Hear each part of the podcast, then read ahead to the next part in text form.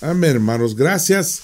Ah, hoy ah, eh, vamos entrando en el capítulo 1. Eh, entramos un poquito, pero ahora vamos a estar en el capítulo y, mirando lo que podemos aprender de Jesucristo por medio de Juan capítulo 1. Aquí tienes enfrente el libro en, griego, Kata se dice, que significa según Juan. Esto es el Evangelio de Juan según Juan. Y, por supuesto fue escrito en griego porque, bueno, eso era el idioma uh, franca, el idioma común de la gente. Y uh, eh, probablemente ellos estuvieron en arameo eh, y, y, leyeron sus Biblias o en hebreo o arameo. Uh, había traducciones o en griego. Y pero por supuesto el Nuevo Testamento fue escrito en griego porque era el idioma que todos hablaban y que uno podría entender estando en Palestino, en África, en, en Europa o Asia, en cualquier parte del mundo, todo el mundo entendieron por lo menos un poco de, griego. Entonces era un idioma buenísimo para, para ah, comunicar el Evangelio ya repasamos un poquito el comienzo del capítulo 1 que empieza con en arge, es decir, en el comienzo, en, ah, que, fue escrito a propósito muy parecido al libro de Juan, eh, de, perdón, de Génesis. Entonces Juan y Génesis empiezan igual y el que estuvo escuchando se daría cuenta de eso inmediatamente, porque como escucharon ah, la Biblia en griego, el, la versión de Septuagino, que era una traducción al griego, se hubieran dado cuenta inmediatamente. La palabra que sale en el comienzo, en arge en hologos, o logos, la palabra, es una palabra muy grande, muy importante, porque era, era la palabra que, que usa aquí para describir a Jesús y quién es Jesús. Pero era una palabra que fue escogida porque tenía mucha, era muy significante para ambos, los judíos y los griegos. Para los judíos, la palabra en general significa algo muy importante. Los judíos tenían la creencia, o entendieron más bien, que cada palabra en la Biblia tiene poder, que la, la Biblia es, la palabra es vivo y activo, ¿no? O eficaz, creo que dice en la Biblia que, cada palabra es importante y la palabra que sale de la boca de Dios tiene su propio poder y habilidad de cambiar las cosas. Por eso cuando Dios dice que haya luz, boom, de repente hay luz, ¿no? O que, que, que haya tierra, o que hay mar, o que hay cielo, o que hay, hay creación. Hizo toda la creación con palabras. Tan poderosas eran sus palabras. Y, de hecho, aún cuando estudias el idioma de hebreo, cada palabra tiene raíces profundas. No hay muchas palabras, el vocabulario de hebreo es como 10.000 palabras.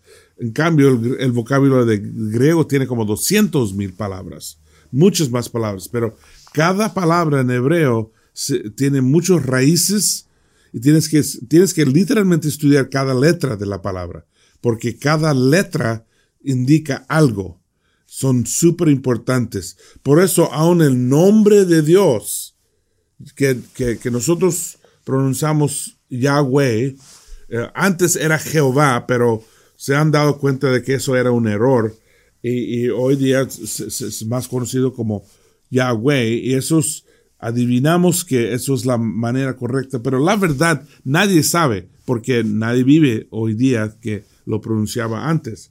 Pero sale muchas veces en el Antiguo Testamento, pero los judíos ni lo mencionan. Ellos mencionan Adonai, ellos dicen Adonai o el Señor. En la Biblia, tu Biblia traducida dice el Señor con ese en capítulo, pero, eh, eh, pero en realidad dice Yahweh, pero aún nosotros por respeto y temor de no usar el nombre mal, tampoco ponemos Yahweh. Pero no creo que la verdad que Dios tuvo problema con eso porque lo tiene tantas veces en la Biblia. Pero esto no es el tema. Lo importante aquí es que cada palabra es poderosa.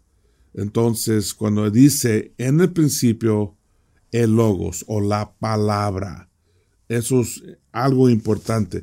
Ellos también tenían el, esa frase logos, era frase que usaba los targums, que, son las traducciones que usaban. Muchas veces no tenían todo eh, la Biblia, pero tenían partes que estudiaron que se llaman targums y, ahí usaron la frase el logos. También ellos entendieron bien que la palabra, que una palabra puede ser como una persona. De hecho, en, en, ah, en Proverbios 8, versículo 1 a 9, 1, es un buen ejemplo donde dice, habla de la palabra Sofía como si fuera una mujer.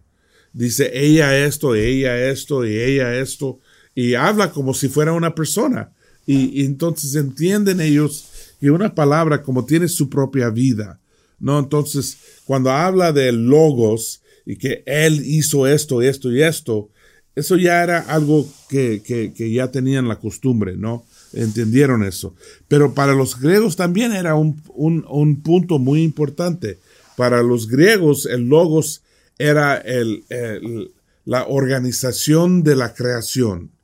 Era uh, cómo Dios mantenía todo en orden, ¿no? Cómo Él controlaba todo, el poder de su mente. Era un concepto que ya tenía como más que 500 años de que, que, que el mundo y la creación siempre está cambiando, pero Dios mantiene todo en orden y a través de su logo, su poder, su, su, su ah, pensamiento de orden, de organización. Entonces representaba toda la creación. Entonces los dos lo veían como algo muy importante.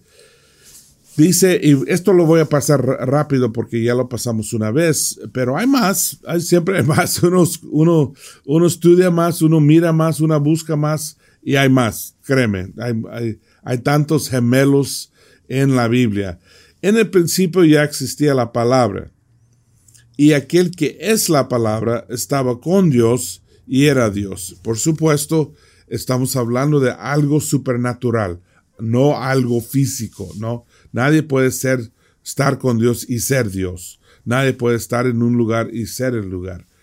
esto es imposible físicamente, pero espiritualmente completamente posible. Hay muchas cosas que, que, científicos o personas no entienden de la Biblia porque no tienen, la verdad, no tienen imaginación, no pueden pensar en algo fuera de la orden y las reglas de lo físico. Pero lo muy interesante es que hoy día sabemos ya científicamente, sabemos que hay más que lo físico, que hay, hay, hay un lugar fuera de las leyes de lo físico. Ya lo sabemos. Ya, los, ya están hablando de, de universos paralelos, universos y lugares donde las leyes de, lo físico no aplican y, y o, mirando lo más chiquito, los, los de, del mundo chiquito o mirando la creación en términos grandes, ya sabemos que hay límites de nuestra creación o de nuestra realidad. De eso está hablando aquí. Eh, ya la Biblia lo sabía desde el principio, pero nosotros estamos descubriendo todo esto. Dice, él estaba en el principio con Dios, por medio de él Dios hizo todas las cosas, nada de lo que existe fue hecho sin él. Y Juan está estableciendo claramente que Jesús es Dios y todo fue creado por él. Es interesante que, que hay gente que hasta llegan a tu puerta tocando la puerta diciendo, oh, quieren hablar de Jesús o quieren hablar de quién es Jesús y usen ese versículo en sus Biblias para probar que Jesús no es Dios.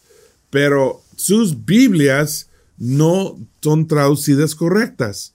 Aquí lo dice en griego claramente que, que la palabra es Dios. Y luego dice que la palabra es Jesús. Es muy claro, pero tienen su creencia y, y como mucha gente no conocen sus Biblias, Entonces es fácil confundirlos, hacer crear una confusión y, oh, Jesús no es Dios. Y, pero créeme, esto fue uno de los puntos más importantes por dos mil años de quién es cristiano y quién no es cristiano. Y el que no reconoce que Jesús es Dios, no es cristiano. Y eso es la, eso, hay, hay grupos enseñando hoy día que no es tocando puertas, diciendo, para probar a la gente, enseñar a la gente que Jesús no es Dios. Y eso es blasfemia. Si tú ves, en el Nuevo Testamento no hay muchos lugares donde Dios se enoja o donde los versículos hablan fuertes. Hay algunos, pero no muchos. Donde sí se enojan, donde tú ves Juan, el apóstol, enojado, es cuando alguien enseña una doctrina falsa de Cristo. Cuando alguien trata de limitar a Cristo como si fuera solo un hombre o profeta o, algo así. Pero no, aquí Juan lo pone muy claro quién es Jesús. Él es el logos de Dios y él es Dios, ¿no? Y dice, en él estaba la vida y la vida era la luz de la humanidad. La vida viene de él. Sin Jesús, tú y yo no tenemos vida. Sin él, no tenemos vida que vale, ¿no? Que, que tiene valor. Porque la vida, y yo ya expliqué la diferencia entre bios y, y zoe, lo que vale, lo que tiene valor, viene de Jesús. No viene del mundo, no viene de dinero, no viene de riquezas, no, no viene de cosas materiales, aunque pensamos eso, aunque somos engañados por esas cosas, la verdad viene de Jesús. Y yo soy testigo de eso y yo podría dar un testimonio de eso cada día de la semana, porque yo estoy tan seguro de esto. Y dice, esta luz, dice, es, es la manera que pone a Jesús como luz del mundo, brilla en las tinieblas y las tinieblas no han podido apagarlas. Mira, esta luz brilla, esta luz es, y, ya hablé de, de, del propósito de luz, hacernos ver, hacernos entender, hacernos conocer, hacernos, darnos la, la, información que necesitamos, la sabiduría que necesitamos. Prendemos la luz en cuando entramos a la casa para ver todo, ¿no? Para ver si hay, hay peligro, dónde está el camino, dónde está el pasillo, dónde están las cosas, para no caer, para no ah, hacer daño, ah, para no quebrar nada. Siempre la luz, siempre la luz, ¿no? Hay que ver las cosas. Y eso, por eso vino Jesús.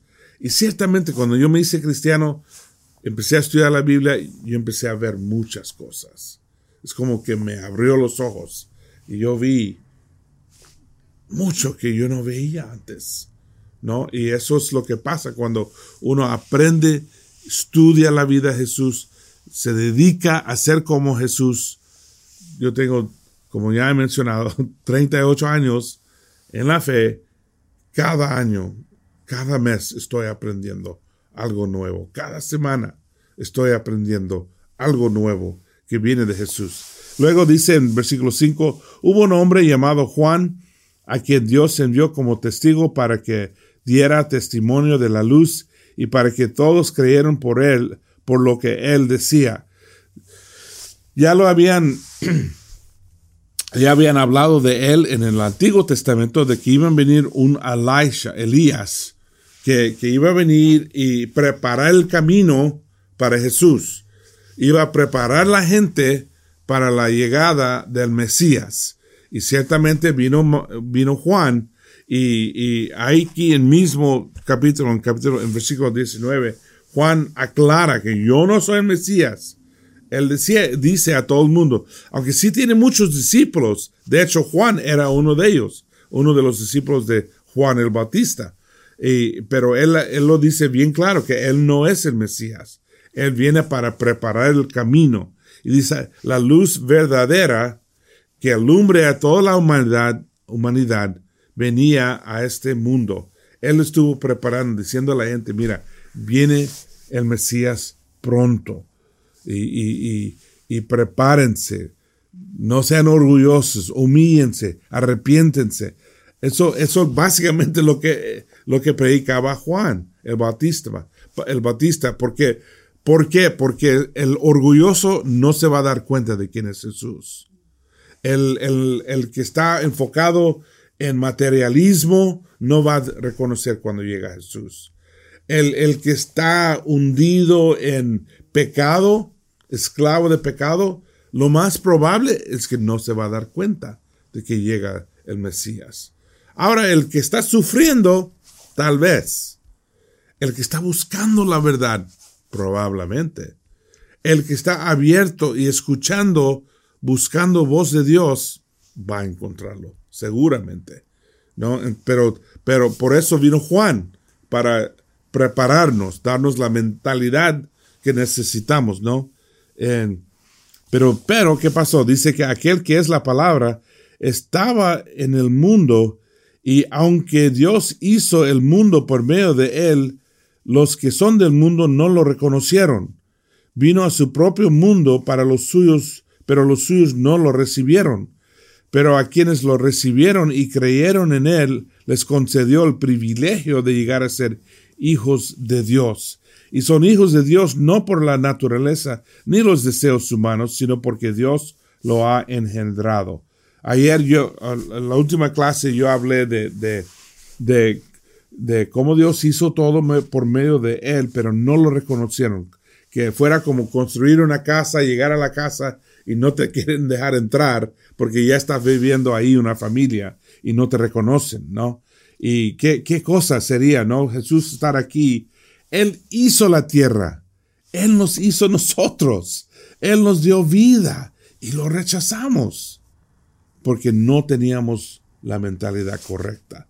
¿no? Y dice, pero a quienes lo recibieron y creyeron en él, que los, los que lo aceptaron sus palabras y creyeron, es decir, que pusieron su fe en él, les concedió el privilegio de llegar a ser hijos de Dios. Fíjate que no dice que a los que lo aceptaron y creyeron en él, les hizo hijos de Dios.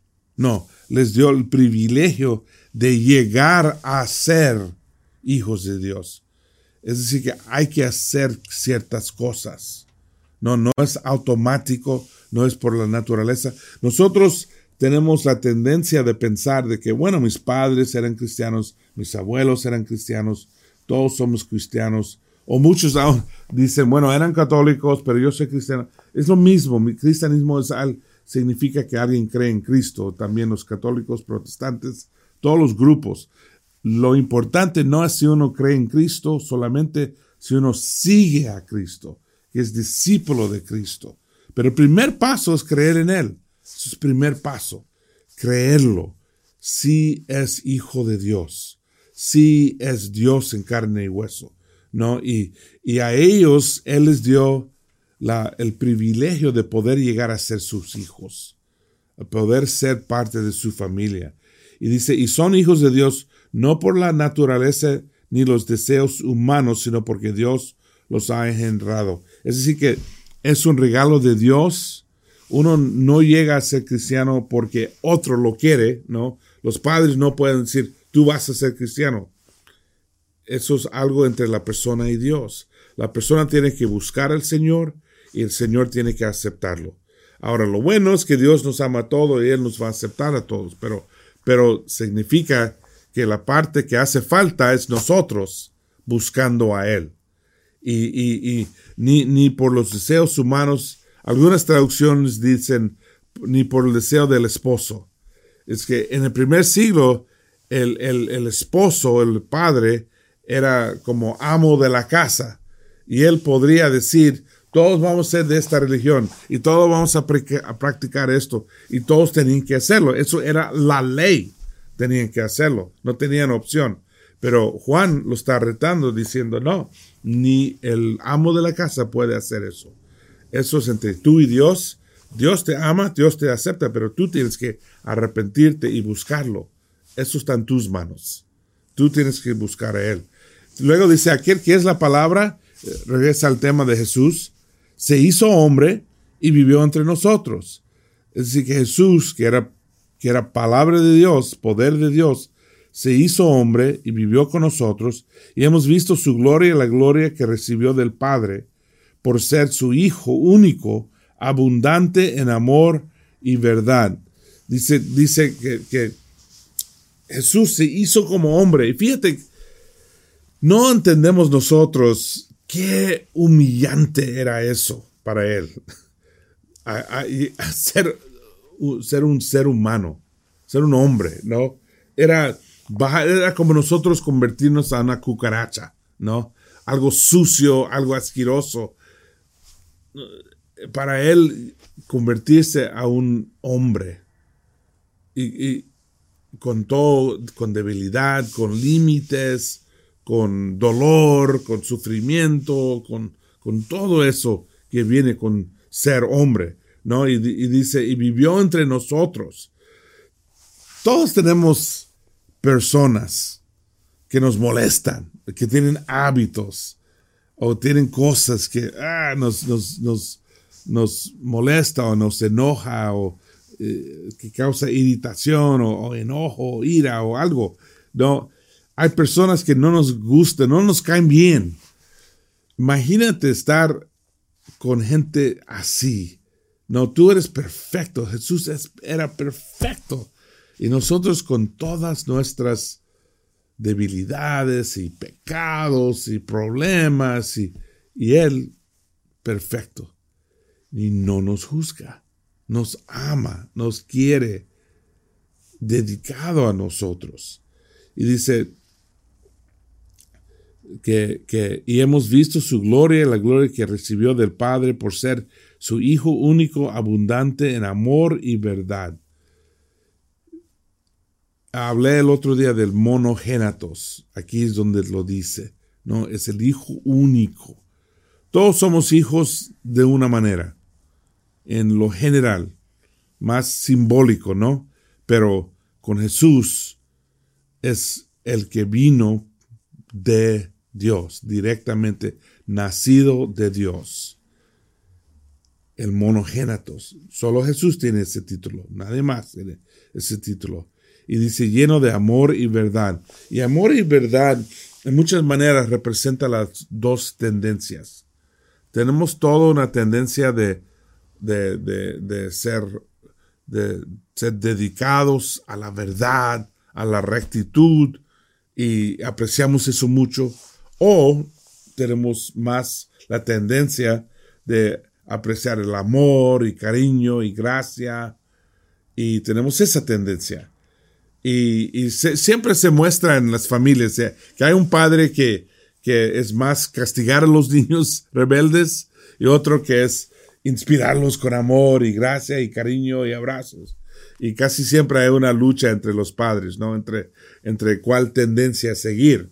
Y, también lo pasa, es lo que pasa en la religión. Hay iglesias que ponen mucho énfasis en la rectitud en seguir la verdad, y que son los únicos que son fieles a lo correcto. Hay otras iglesias que ponen mucho énfasis en, en el amor y la gracia, no juzgar a nadie, todo el mundo ser cariñoso y no causar problemas. No, Jesús vino lleno de los dos. Él es el balance, ¿no? De los dos tendencias y, lleno de amor y verdad. Dice Juan dio testimonio, testimonio de él diciendo, este es aquel a quien yo me refería cuando dije que el que viene, viene después de mí es más importante que yo porque existía antes que yo. Y terminamos aquí con este versículo. Dice, de su abundancia todos hemos recibido un don en vez de otro porque la ley fue dada por medio de Moisés, pero el amor y la verdad se han hecho realidad por medio de Jesucristo. Si Jesucristo trajo los dos y ha hecho la realidad de los dos, ¿no? De los dos extremos, de las dos tendencias. Y dice, nadie ha visto jamás a Dios, el Hijo único que es Dios. Ahí lo dice, el Hijo único que es Dios. Jesucristo es Dios y que vive en íntima comunión con el Padre, es quien nos lo ha dado a conocer. Y aquí te, nos da el secreto de, de el viaje o, la visita de Jesús. Vino para ayudarnos a conocer al Padre. Si quieres saber cómo es el Señor Todopoderoso, solo hay que ver a Jesús. Si quieres saber cómo se siente Dios de algo, solo hay que mirar a Jesús, cómo se sintió Él. Si queremos caminar con el Padre Celestial, solo tenemos que caminar con Jesucristo. Nos dio un puente, nos dio una puerta, nos dio una avenida para un camino para llegar y estar y caminar con el Señor Todopoderoso. Es nuestro Salvador Jesucristo. Ahí paramos. Gracias hermanos por escuchar. Cuídense por favor, ten cuidado en las calles. Uh, usan sus, uh, sus, uh, aquí lo tengo, sus, no sé cómo se llaman, sus cositas. Y cuídense, protéjense. Que Dios los bendiga y nos vemos mañana. Ah, una cosa más. Por favor, si puedes inscribirte ahí en, eh, dice en el botón abajo del video dice subscribe o suscribe. Por favor, así abra puertas para nosotros y cómo podemos usar los videos. Que Dios les bendiga. Chao.